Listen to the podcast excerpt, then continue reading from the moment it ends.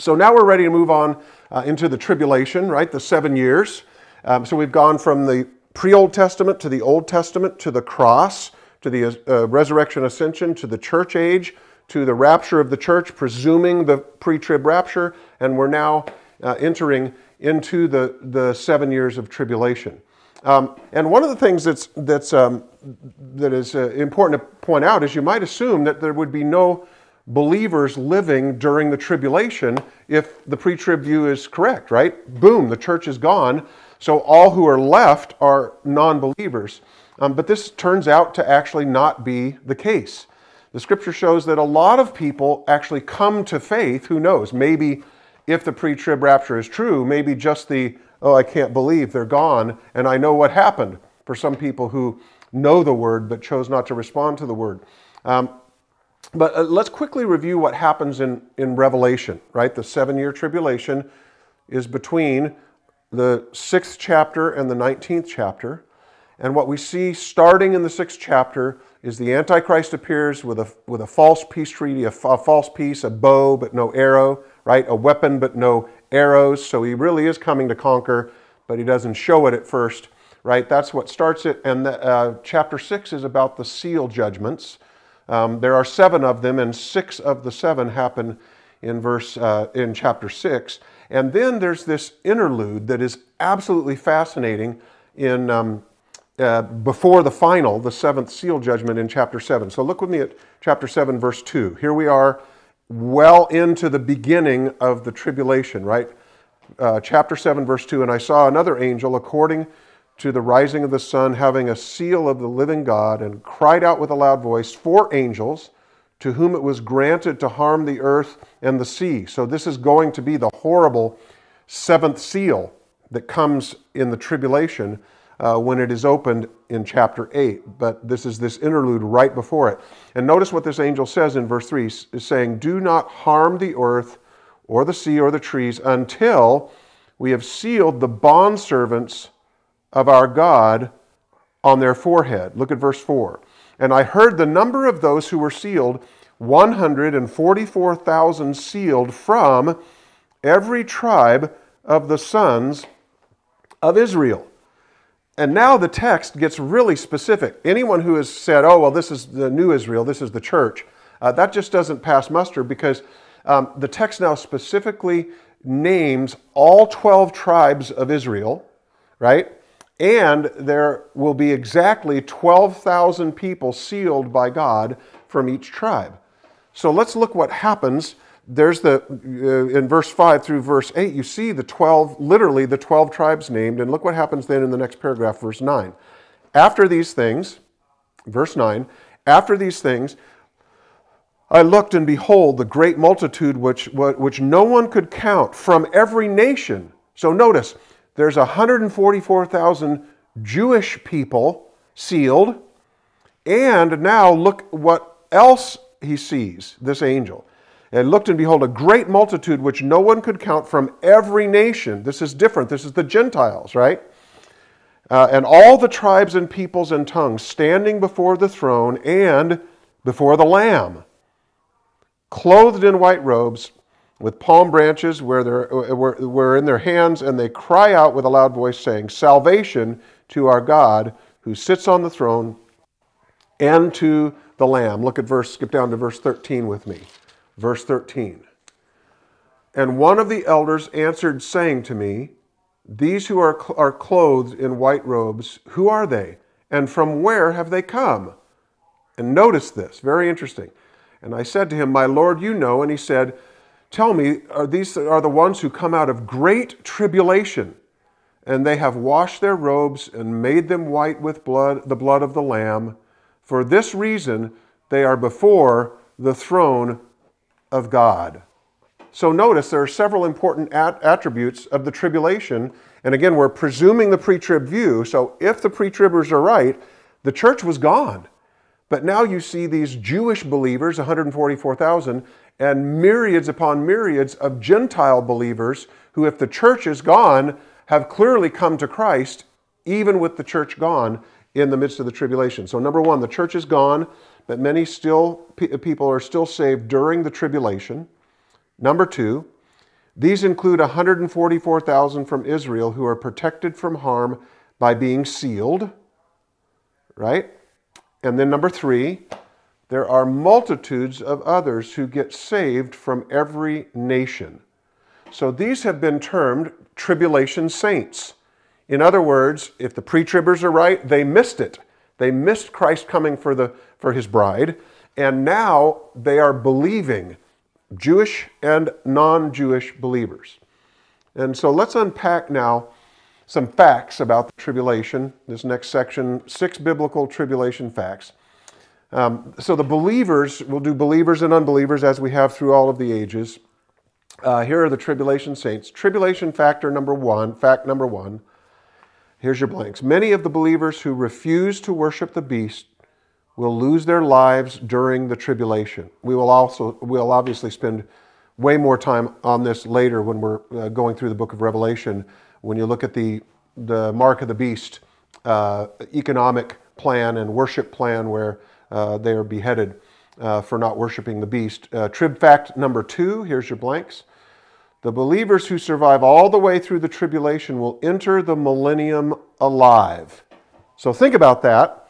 If the church has already been taken by Christ, these people have now come to Christ during the tribulation, but if they don't get killed for not taking the mark, right, if they're successfully hide until Christ comes and wins the battle of Armageddon, and starts his millennial reign, these believers live into the millennium. Very, very interesting. And this is actually explicitly taught in Zechariah, um, the minor prophet. So the easiest way to find Zechariah is turn to Mar- Matthew, the first gospel, and uh, just turn two very, very small books to the left uh, of, uh, of Matthew. Uh, and uh, Zechariah, uh, followed by Malachi. So just go to Zechariah, the last chapter, of Zechariah. Zechariah was almost long enough, was almost the sixth major prophet, but ended up the longest of the minor prophets. Um, and uh, notice this, verse 1, this is clearly a second coming passage, even though Zechariah would have understood very little about it, obviously. So, number one, behold, a day is coming for the Lord when the spoil will take, be taken from you and it will be divided among you. That's obviously, he's talking to Israel.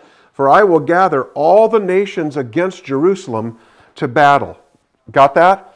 All the nations against Jerusalem to battle. This is a preparation for Armageddon, clearly. And the city will be captured and the houses pl- uh, plundered, the women ravished, half of the city exiled, but the rest of the people will not be cut off from the city. Then the Lord will go forth and fight against those nations as when he fights on a day of battle. So here's this great second coming of Christ. And look what's going to happen on that day where he specifically comes to. And in that day, his feet, his Jesus' feet, will stand on the Mount of Olives, which is in front of Jerusalem on the east. And the Mount of Olives will be split in its middle from east to west to a very large valley, so that half of the mountain will move toward the north, the other half will move south. Verse 5 And you will flee, you, right, will flee by the valley of my mountains, for the valley of the mountains will reach to Azel. Yes, you will flee just as you fled before the great earthquake in the days of Uzziah, king of Judah. Notice, then the Lord my God will come and all the holy ones with him. Notice, Jesus returns, wins the battle of Armageddon, but now look at verse 9 and the Lord will be king over all the earth. So notice the timing. He comes and destroys the armies that have uh, been set against, uh, uh, against Jerusalem uh, uh, at Armageddon, and now he will be king over the, all the earth. So now he becomes, so Zechariah is clearly premillennial. Christ comes at his second coming, and now he reigns over all the earth. In the, that day of the Lord, there will be one, and his name will be the only one. And look at now at verse 16 with me.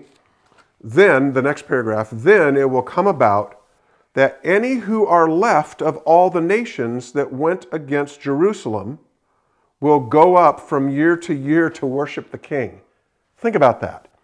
So notice, those who joined the armies and fought against Christ with the beast, the Antichrist, those who joined in trying to destroy Christ, and his holy ones, his armies who came at the Battle of Armageddon, But those who stayed and refused to be a part of that, they aren't at Armageddon. And so there's all of these people who are still alive out there. And notice what happens.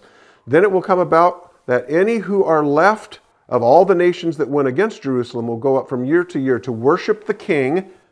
The, the millennial reign has begun from year to year to worship the king, the Lord of hosts, and to celebrate the feast of booths. So you see this amazing millennium where now the fulfillment of all the festivals uh, uh, occur uh, each year. And it's clear that the annual feasts continue all through uh, Christ's reign. So, uh, trib fact number three.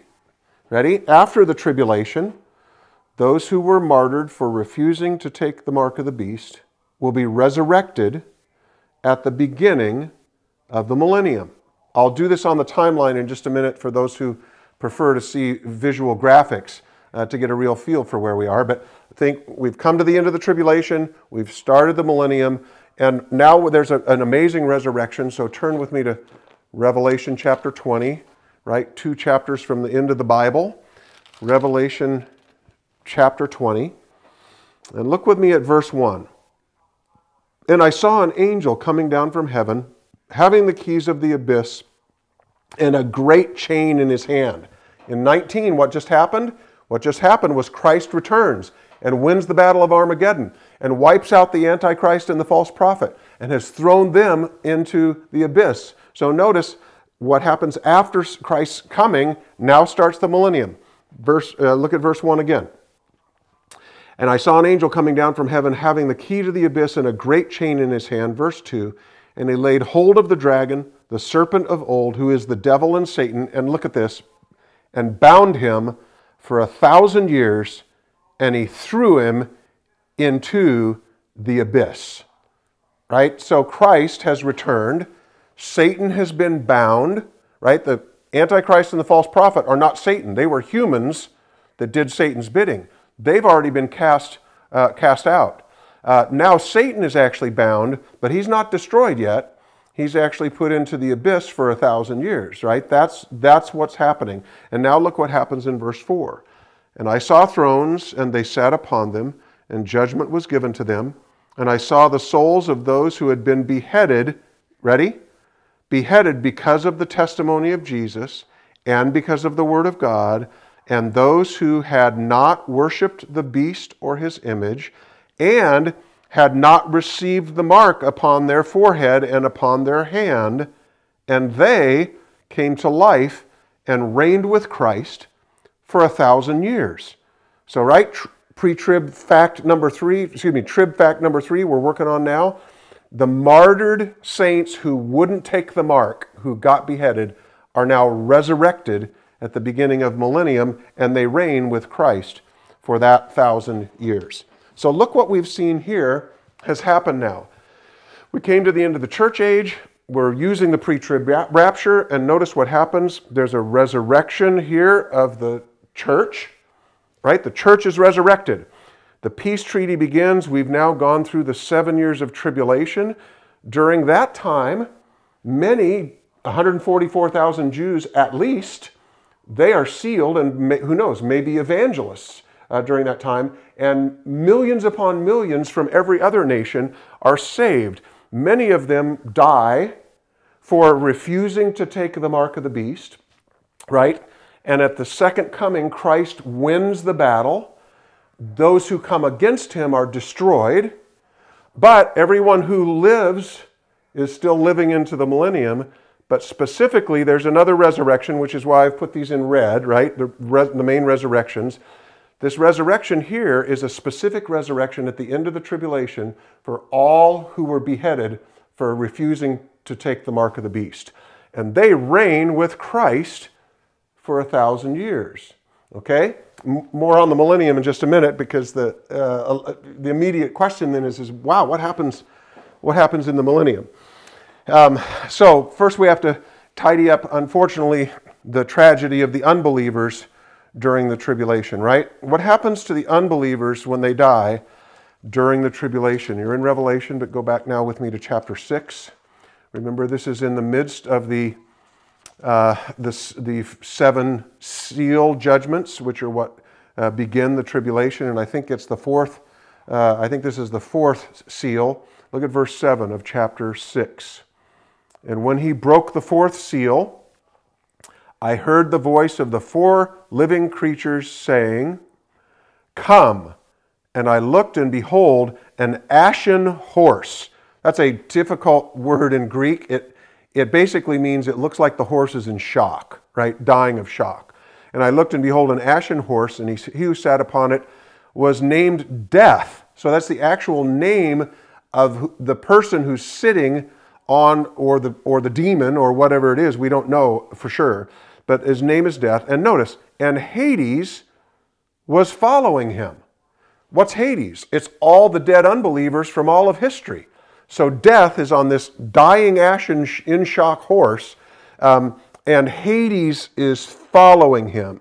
Notice, to kill with the sword, and with the famine, and with pestilence, and with wild beasts. Excuse me, let me, let me get that previous phrase. And authority was given to them, right? To this, uh, to, to the, all of those who are involved in the seal judgments. Authority was given to them over a fourth of the earth to kill with the sword and with famine and with pestilence and by the wild beasts of the earth. So here we see one whose name is death, and the unbelievers from Hades are following him here. So here's trib fact number four. Here's your blanks. The Hades side of Sheol is still intact during the tribulation, and many unbelievers die and go there. So the unbelievers who die during the tribulation are going into Hades just as all of them have gone into the depths of the earth to await final judgment from all of history. So that doesn't change. Unbelievers always go into the depths of the earth, the place of the dead, in Greek called Hades, in Hebrew before the New Testament came along called torments, but always the unbelievers go to, if you will, the holding tank awaiting final judgment. So, what about the unbelievers at the end of the seven years, right? At the end of the tribulation. Back to chapter 19. This is the second coming of Christ, so that's worth uh, keeping in your mind. The tribulation starts in chapter 6 of Revelation, and the tribulation ends in chapter 19 because this is the great, glorious appearing of Jesus Christ at his second coming. So, look with me at verse 11 in chapter 19 of Revelation. And I saw heaven opened, and behold, a white horse. Remember, chapter 6 starts with a white horse also, but that's a fake Messiah. It's the Antichrist. Well, this is the real white horse, and look who is on it. Notice, and he who sat upon it is called faithful and true.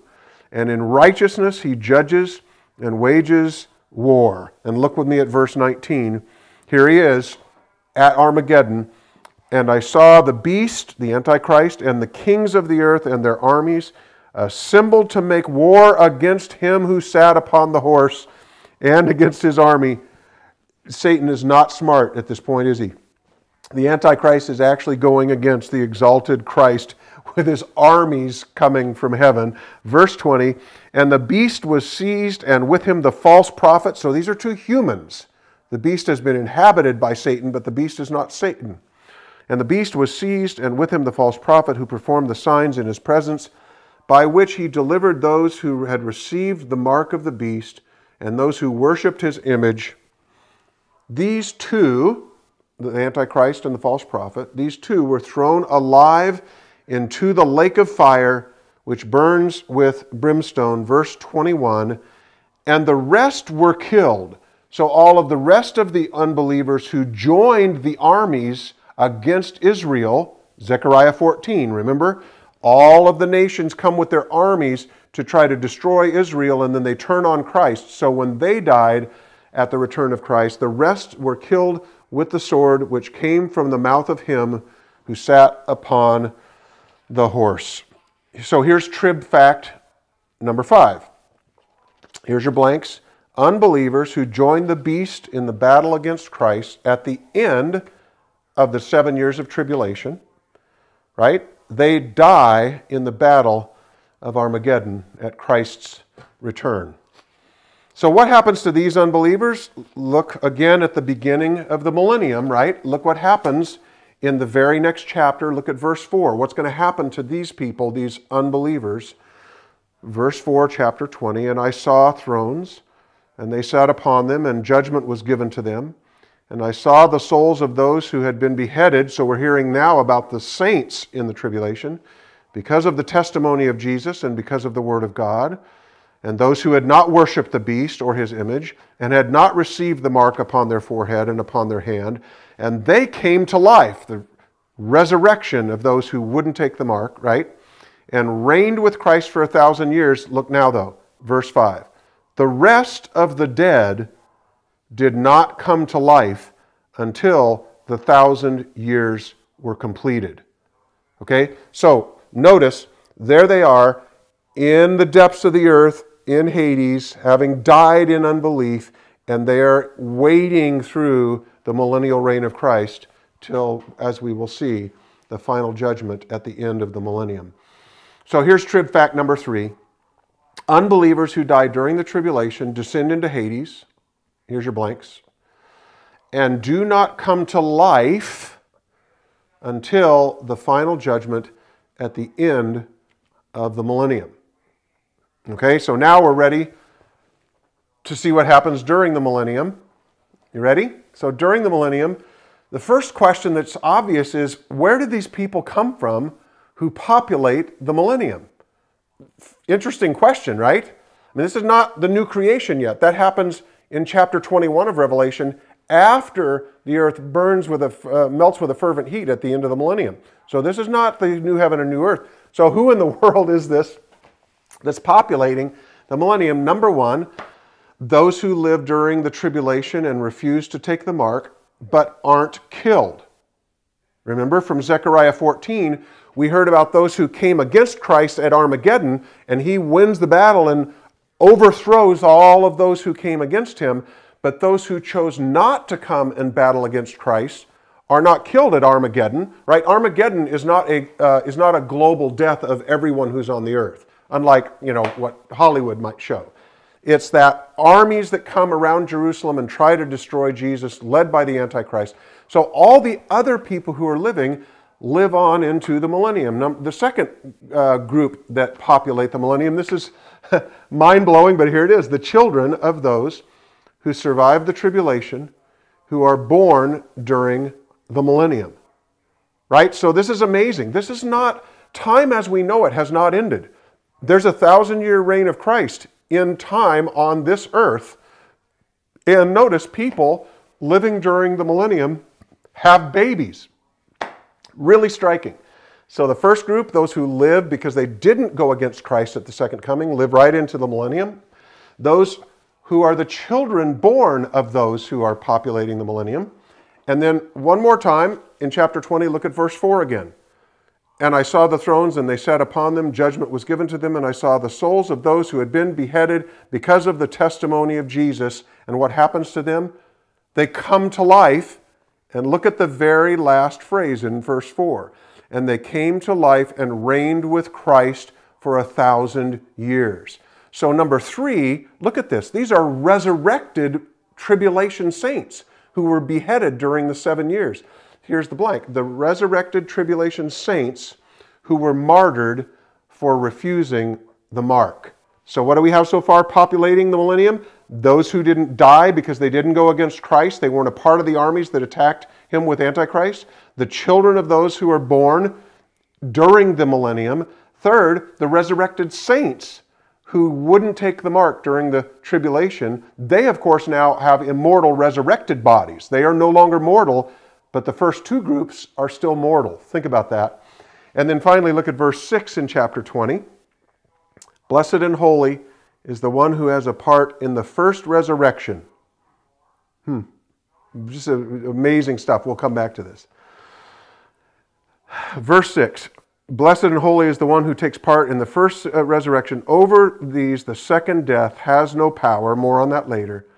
But they will be priests to God and, uh, and of Christ and will reign with him for a thousand years. So notice the holy ones, the hagioids in Greek, meaning the angels and the church. In the church, we're called hagioids because Jesus makes us pure when we're filled with His Holy Spirit. So we're called the holy ones, the saints, right? So, number four, here's your blanks the church with our resurrected bodies. So, think about what this means about the millennium. This will be a completely unique time in history, and here's your blanks. I'm going to read it twice because this is so amazing. There will be mortal people with earthly bodies, the ones who lived through the tribulation but didn't get killed at Armageddon, and their babies that get born, and immortal people with resurrected bodies living on the earth simultaneously. How cool is that? Let me read that again. There will be mortal people with earthly bodies and immortal people with resurrected bodies, the church, and those resurrected who wouldn't take the mark of the beast, living on the earth simultaneously. Now, I want, uh, uh um, uh, want us to notice, though, what it means to be mortal also changes dramatically during the millennium. And this is so cool. We could spend a lot of time on it, but I won't. But turn with me to Isaiah chapter 65.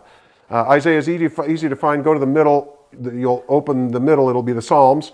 Turn to the right three or four books, and it's the first of the major prophets. Isaiah is a huge book, so it's hard to miss. Uh, the, the longest, other than the Psalms, the longest uh, book in the Bible. Um, and it is the next to the last chapter. So look at Isaiah chapter 65. This is a classic millennial passage, right? Look at the last verse of this chapter where we see this amazing picture of what life on earth is like during the millennium. You ready? The wolf, verse 25, chapter 65, the wolf and the lamb will graze together. What a picture. And the lion shall eat straw like the ox, and dust shall be the serpent's food. They shall do no evil or harm in all my mountain, says the Lord. Right? So we're right in the midst of this classic millennial passage.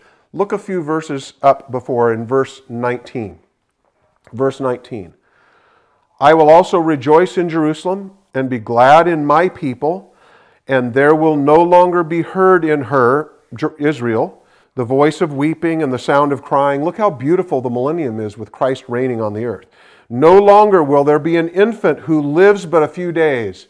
Imagine infant mortality being wiped out by the perfect King Jesus reigning over the earth. Astounding, right? No longer will there be an infant who lives but a few days, or an old man who does not live out his days.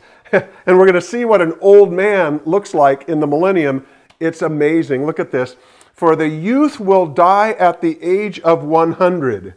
You got that? Not only in the millennium has Christ wiped out infant mortality, but if you die at 100, you're considered dying in your youth. Look at this. For the youth will die at the age of 100, and the one who does not reach the age of 100 shall be thought accursed. Mind boggling. If you don't make it to 100, you die, you, the poor thing, you died so young. Verse 21 And they shall build houses and inhabit them, and they shall plant vineyards and eat their fruit, and they shall not build and another inhabit, right? That history of Israel getting overtaken by all of these. They would build their nation, and then they'd have the big empires come in and take their homes and take their land. They shall not plant and yet another eat. Look at this. For as the lifetime of a tree, so think of an oak, can live many centuries. As the lifetime of a tree, so shall be the days of my people. You ready this? The passage teaches a new mortality that's happening in the millennium. Now, this is not eternal life yet. This is still time as we know it. And there are youth that die at 100, right? Um, there are those who don't live out their days, so there are those who die, but here's a new mortality. Here's your blank. Some people will die during the millennium, but most will live a very long time. All right, so think about it. We've made it to the end of the millennium. Okay, we'll look at the timeline quickly and go all the way back through so everybody's uh, tracking together. But let's finish the end of the millennium, the battle of Gog and Magog. So, at the, at the end of the millennium, despite living in a nearly perfect world with a perfect King Jesus reigning over the whole earth, there will still be another great rebellion among all of the nations. So go with me back to the last book in the Bible, the second to the last, uh, excuse me, third to the last uh, chapter, chapter 20, Revelation chapter 20. And look at this. This is absolutely remarkable. Remember, when we left Satan last, he had been bound by the angel and had been thrown into the abyss for a thousand years. Right? Look what happens now, verse 7 of chapter 20 of Revelation. And when the thousand years are completed, Satan will be released from his prison. So, what happened? Seven years of tribulation. At the end, Christ comes at his second coming, wins the battle of Armageddon, destroys Antichrist and the false prophet, who are humans, and throws them into the lake of fire. Satan's not destroyed and thrown into the lake of fire at that point. Satan then is uh, enters into the millennium, but during the millennium he's thrown into the abyss and he's bound with the chain from the great angel, right? And when the thousand years are completed, Satan will be released from his prison and will come out to deceive the nations which are in the four corners of the earth, Gog and Magog. Look at Ezekiel 38 39 if you want to see this battle of Gog and Magog. It's a very impressive battle, right? Gog and Magog to gather them together for war the number of them is like the sand of the seashore. Think of verse 8. Satan's released, and now the nations are deceived again, despite Christ reigning over this perfect earth, right? Verse 9, and they came up on the broad plain. So this is basically a redo of Armageddon, but it's called the Battle of Gog and Magog. On the broad plain of the earth and surrounded the camp of the saints and the beloved city and fire came down from heaven and devoured them. This is how the millennium is ending on the earth. By the way, look how sin makes you stupid. These are mortal humans coming against the resurrected saints who now have immortal bodies and cannot be killed because there is no second death for those who are in Christ a completely futile battle. Not even Christ would have to have led that battle because not one single saint who has been resurrected could be killed. It's astounding how foolish they become. So notice this at the end of the millennium, right? Despite a perfect king and a perfect world, here's your blanks a host of people join Satan's rebellion and will die in another battle against Christ. Okay, so now we get to the judgments at the end, and there's not just one, there's actually two. Um, after Christ wins the battle of Gog and Magog, there are still a bunch of people alive, right? So at the end of the millennium, there will be many people who did follow Christ and didn't join the battle against Gog, of Gog and Magog, against Christ and against his holy ones, right? There will be a bunch of people living uh, in the millennium who didn't join the rebellion. It says all the nations are deceived, but every, not every person is deceived. Okay? So uh, notice what, what's going to happen. Um, some believers are deceived by Satan, but many are not, and they are actually still alive. Remarkable. So there will be believers and unbelievers at the end of the millennium who didn't join the battle of, of Gog and Magog, who are both alive. So, what happens to these believers and unbelievers at the end of the millennium? Well, turn with me to uh, Jesus is wonderful at answering this question, of course. Uh, chapter 25 of Matthew, the second chapter of the famous Olivet Discourse. So, Matthew, the first gospel, chapter 25. Uh, and uh, both of these chapters, 24 and 25, taken together, are called the Olivet Discourse because Jesus was preaching on the Mount of Olives and um, notice what happens in verse 31 when Jesus now talks about the sheep and goats judgment. Notice, by the way, this is the only judgment where both unbelievers and believers stand before the judge at the same time, interestingly enough. Chapter 25. Okay, and so we're going to look at group one. There's two people standing before the Lamb. Group one, verse uh, 31 of uh, Matthew 25, the start of the paragraph. Look at this. But when the, when the Son of Man comes in his glory and all the angels with him, then he will sit on his glorious throne. So remember, that's not his heavenly throne. He's come down to earth and he is set on his millennial throne. Okay? So notice in chapter 24, Jesus has returned at his second coming. Now in 25, we're getting to see what happens after he has sat on his earthly, on the throne of David, on the earth during the millennium. And look what now happens, right? Verse 32 And all the nations will be gathered before him, and he will separate them from one another as the shepherd separates the sheep from the goats. Verse 33 And he will put the sheep on his right and the goats on his left. Verse 34. Then the king, notice the constant use of the term king here. Why? Most of the time, Jesus is either the Lamb, right, in the Gospels, or the Son of Man. Why is it now the King? Because this is Jesus, the millennial King, reigning uh, for a thousand years on the throne of David on the earth. Okay? The, then the King, verse 34, will say to those on his right, Come, you who are blessed of my Father, inherit the kingdom prepared for you from the foundation of the world. So here's group one being judged at the end of the millennium, right? They are the faithful, they are the sheep, notice, and here's the blank, they inherit the eternal kingdom. Very explicit from Jesus. Now let's look what happens to group two the rebellious, the non believers, those who refused, even though they got to see Jesus be the consummate, perfect king of the world where things are so good that infant mortality is wiped out. Things are so good that if you die when you're 100 years, people say, oh, poor, the poor guy, he died in his youth. Reigning over this in hunger, no pain, the amazing time during this millennium. And notice the rebellious, verse 41, verse 41 of Matthew 25. Then he will also say to those on his left, Depart from me, accursed ones into the eternal fire which has been prepared for the devil and his angels. Look at verse 46, the last verse in the chapter. And these will go away into eternal punishment. But, now referring back to the sheep, but the righteous into eternal life. So, group two, the rebellious, here's your blank, they experience eternal fire, eternal punishment. All right, now all of the unbelievers from all of history are brought to the final judgment. Okay? The final judgment.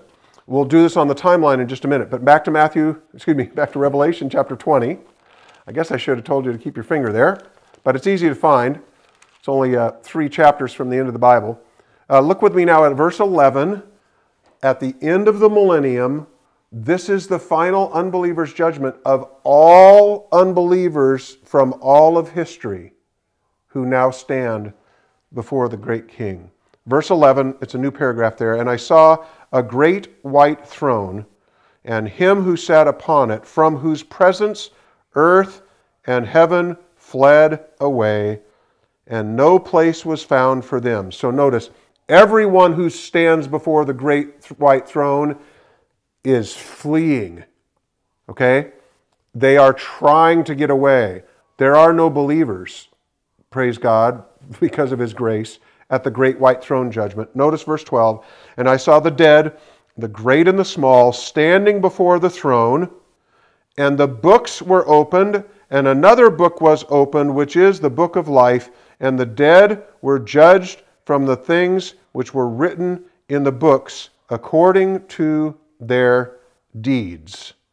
Remember, if your name's not in the book of life, that's the judgment seat of Christ, right? Where the crowns are given out, but the question is not whether you'll have eternal life. The question isn't, are you safe, safely home in Christ, in heaven? The question there is, what did you do with the grace and the faith and your gifting and your time? What did you do as a believer? Okay? This is very different than that. This is, he opens the book of life and if the name's not there, then he opens a person's book of deeds and he lists all of the ways in which the dead unbelievers were self serving and lived in pride and would not let God be God and wanted God to be themselves, they wanted to be God themselves. Look at this, Verse 13, and the sea gave up the dead which were in it. So think about that. There's the dead bodies of those who were, uh, who were buried at sea or fell overboard and died, whatever, who were unbelievers. And the sea gave up the dead which were in it, and death and Hades gave up the dead which were in them. Hades is now full of people from all of the ages who died in unbelief and in rebellion, right? And they were judged, every one of them, notice, according to their deeds. And death and Hades were thrown into the lake of fire. This is the second death, the lake of fire. And look at the last verse. And if anyone's name was not found written in the book of life, he was thrown into the lake of fire. So this passage describes the final judgment, and here's your blanks. The great white throne judgment is also called the second death. Right? Notice what happens. This is the second death because here are your blanks. Since the dead unbelievers who were raised from their physical death now face eternal spiritual death, right? They died once when they stopped breathing, but this is actually the real death that matters. It's the second death, it's the eternal death that occurs separated from God. So finally, at this point, every human from all of history is accounted for, right? Everyone either lives in eternal relationship with God or has chosen eternal separation from God, we will spend time on heaven and spend time on hell sometime in the future in its own mini series because there's so much about it and it is so misunderstood.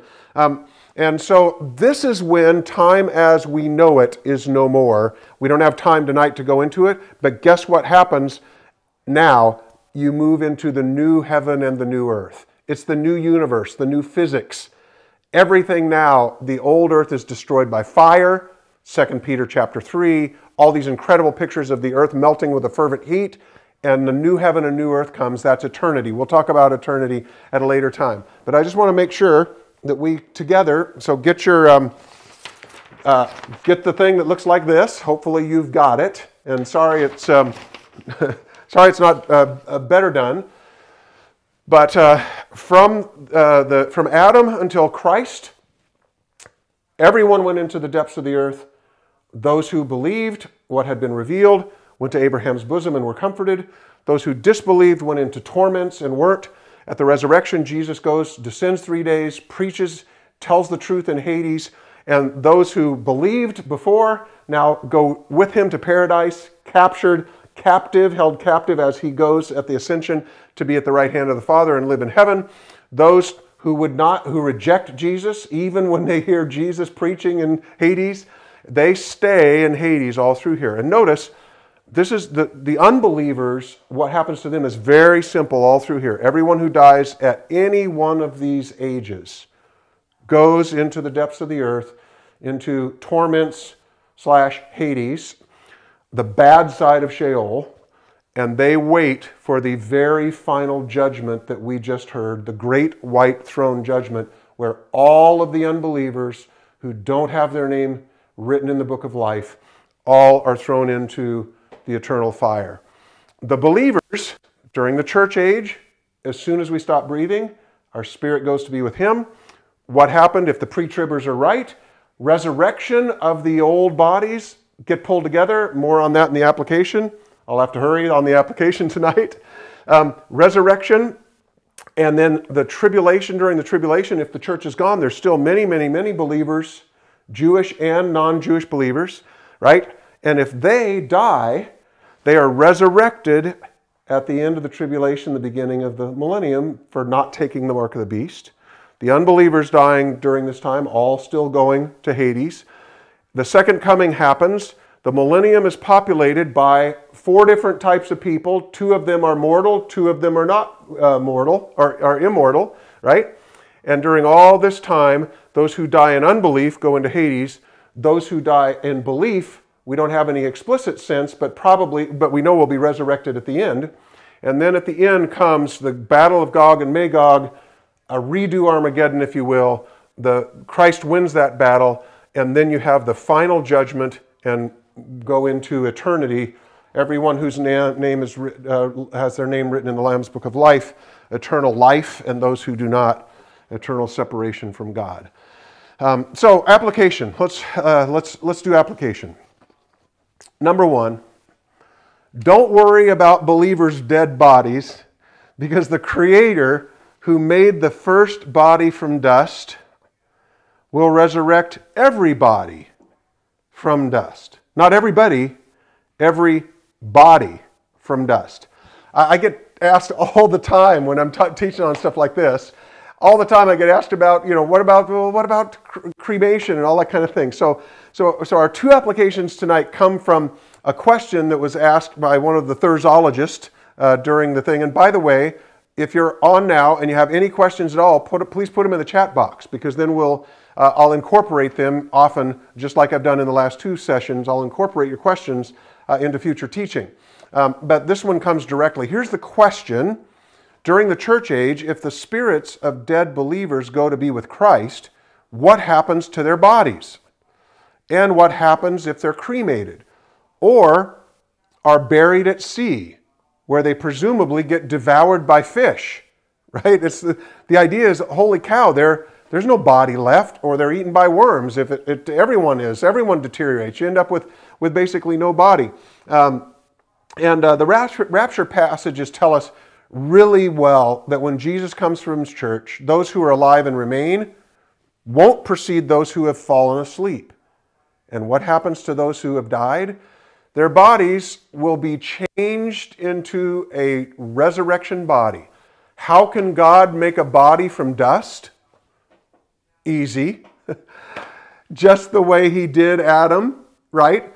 Making, uh, in fact, remember, you'll remember in the Gospels, Jesus said, Hey, God can raise sons of Abraham up from these stones.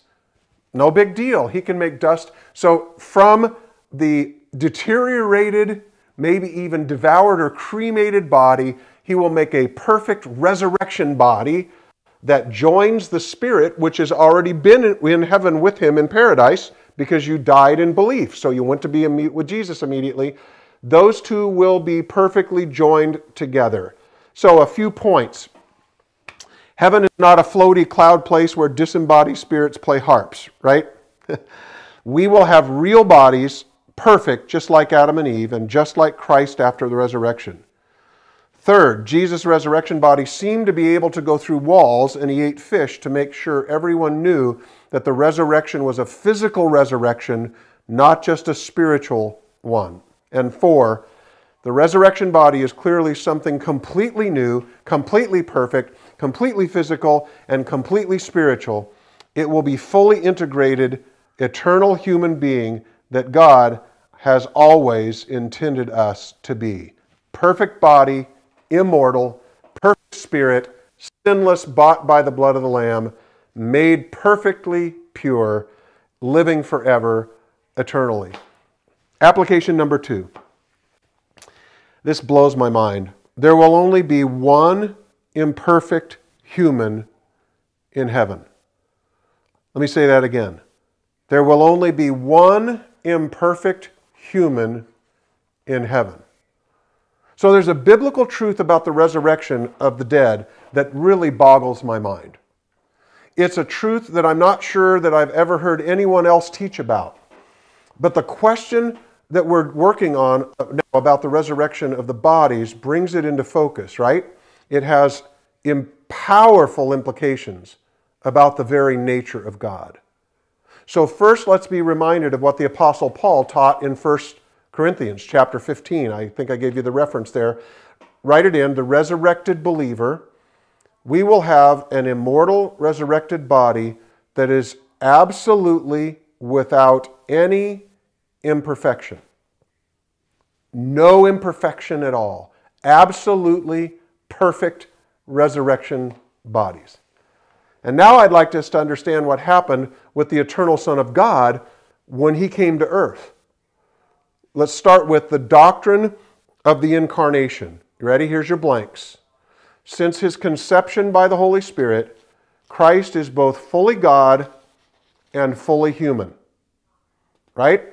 This is important. Jesus is not half and half. He's all God and all man.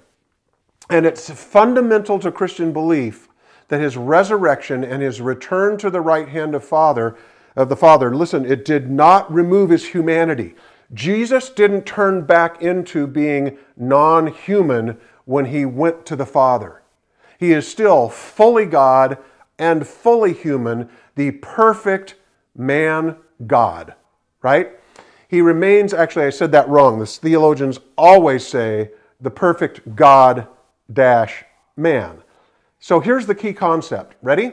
He remains the firstborn from the dead. Here's the key concept Jesus is both the perfect divine nature and the perfect human nature, fully integrated in one person. Classic biblical theology. Jesus is both perfect divine nature and the perfect human nature, fully integrated in one person. Right? So uh, we're going to save, you've got the reference there. We're going to save the time uh, of reading John 20 because our time has come to an end.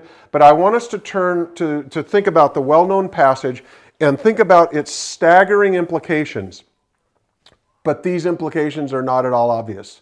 Think about it the appearances of Jesus to the disciples at his resurrection. He comes to the disciples, Thomas isn't there, right?